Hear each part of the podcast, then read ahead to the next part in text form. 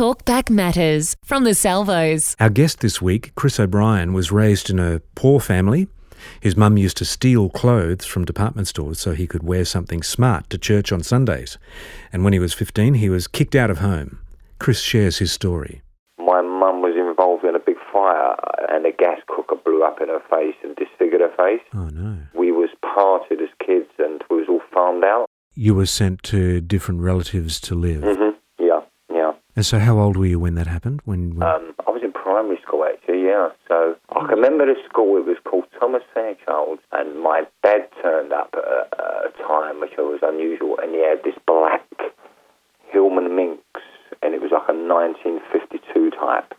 And he walked into the class, and I was shocked to see him. Even at that age, I thought there's something happened here, and it had the same. My mum, her face was really badly scarred with this cooker. And then years later, we ended up living in. Um, South London. Uh, well, that's when my life started going back to front, I think, because my father got onto drinking, uh, gambling. My mum wasn't, you know, and bless the two of them. They used to work all the hours God sends just to to clothe us. And you know, and, and uh, you know, even with my mum, I can remember we used to go to a place called C and A's, and she would put the clothes because she had a thing about us looking smart, and she'd put the clothes up against us and go, "Chris, they fit you okay?" Go, okay, go on then. Let yourself go and go. Make your way home. Go on.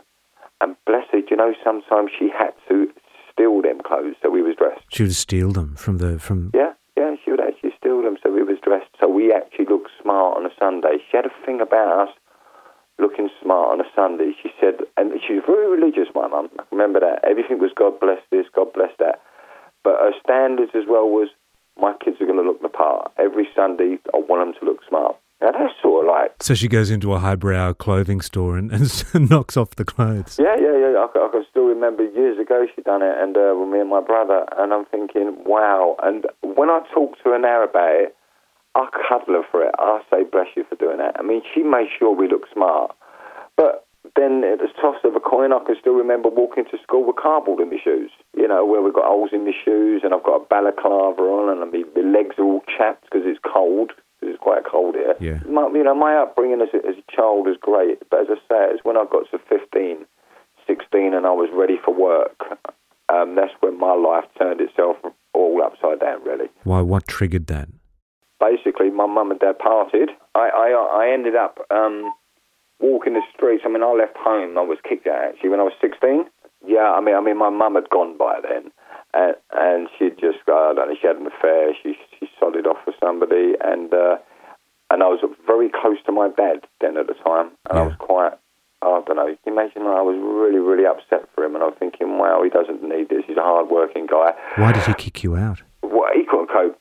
Just couldn't cope. Just couldn't cope. It's like you're old enough and big enough now. Look after yourself, and that was it. Wow. Basically, I was scared. Know, at one stage, I was living on the streets for I think the best part about two years. When did that start? I was on the streets. I would say from the age of 15 and a half to to about 17. So about about a year and a half. And what memory do you have that stood out the most during that really difficult time?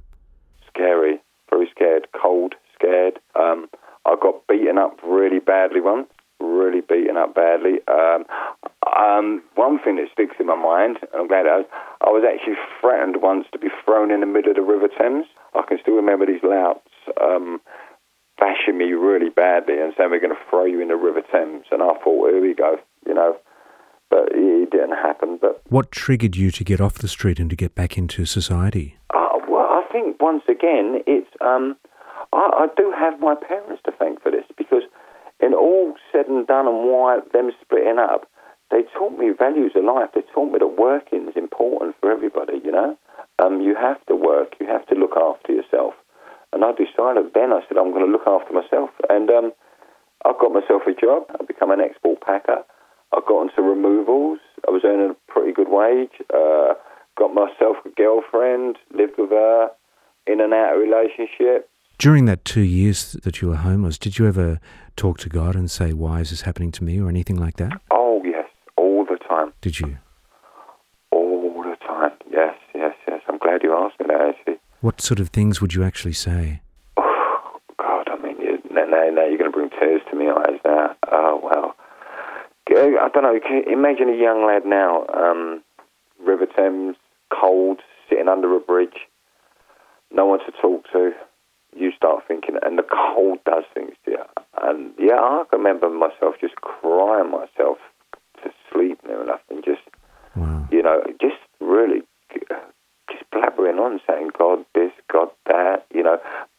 God for my situation, then not blaming God. Yeah. As a child, it was like, wow, really?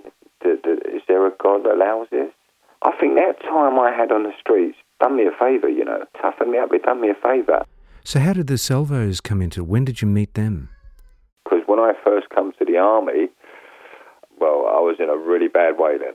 Because the caravan I was living in was cold. I was cold. I was tired. I was hungry, and um, I've always had this faith, and I've always had this thing about the Salvation Army. Um, where I lived was opposite the training college. So the next thing I know, I find myself sitting on a wall opposite the Salvation Army, week in, week out, month in, month out. And if you see the happy faces walking in and out of this building, and seeing how lovely it is, I knew that's where I needed to be. I would honestly say that God called me to that wall. And he must have said, Chris, you've had your run of bad luck. You've got to a stage in your life now. You need saving now. And I used to sit opposite that wall and I plucked up the courage one day. They took me under their, their wing, sorted out all my debts and finances and got this worked out, which was a big relief off my mind so I could just concentrate on me and me alone. So that's what I'm doing now. And since then, as I say, you know, uh, my faith has just grown stronger and stronger and stronger. And now I have this great big family now. I have the biggest family I've ever wanted, So would you say that they helped to rehabilitate you then? definitely. I don't want to say rehabilitate. I would say the word I'd, I'd be looking for is, is um, I found love again. I found my faith again. Love is an important thing. They they got me smiling again. I love smiling. I mean, the other day, for instance, I was sitting at a bus stop and uh, it's like 9.30 in the morning and I'm all dressed up, ready to go to my morning service, looking forward to it. And an old lady I've never seen in my life, she came up to me and she said to me, young man, can I talk to you? I went, yeah, yeah, yeah, what's the matter? She went, um, I see you sitting at this bus stop every Sunday and you have got a beautiful smile. You're always smiling. And I looked at her and that cheered me up. And I said, do you know why I'm smiling? And when I told her, I said, because I have found God, I have found my faith is strong, and I've, you know, and telling about the army, and I have got the biggest family anyone can ask for. Our guest, Chris O'Brien. Once he was homeless, but now he has the biggest family ever. The Salvos Weekly Radio Show.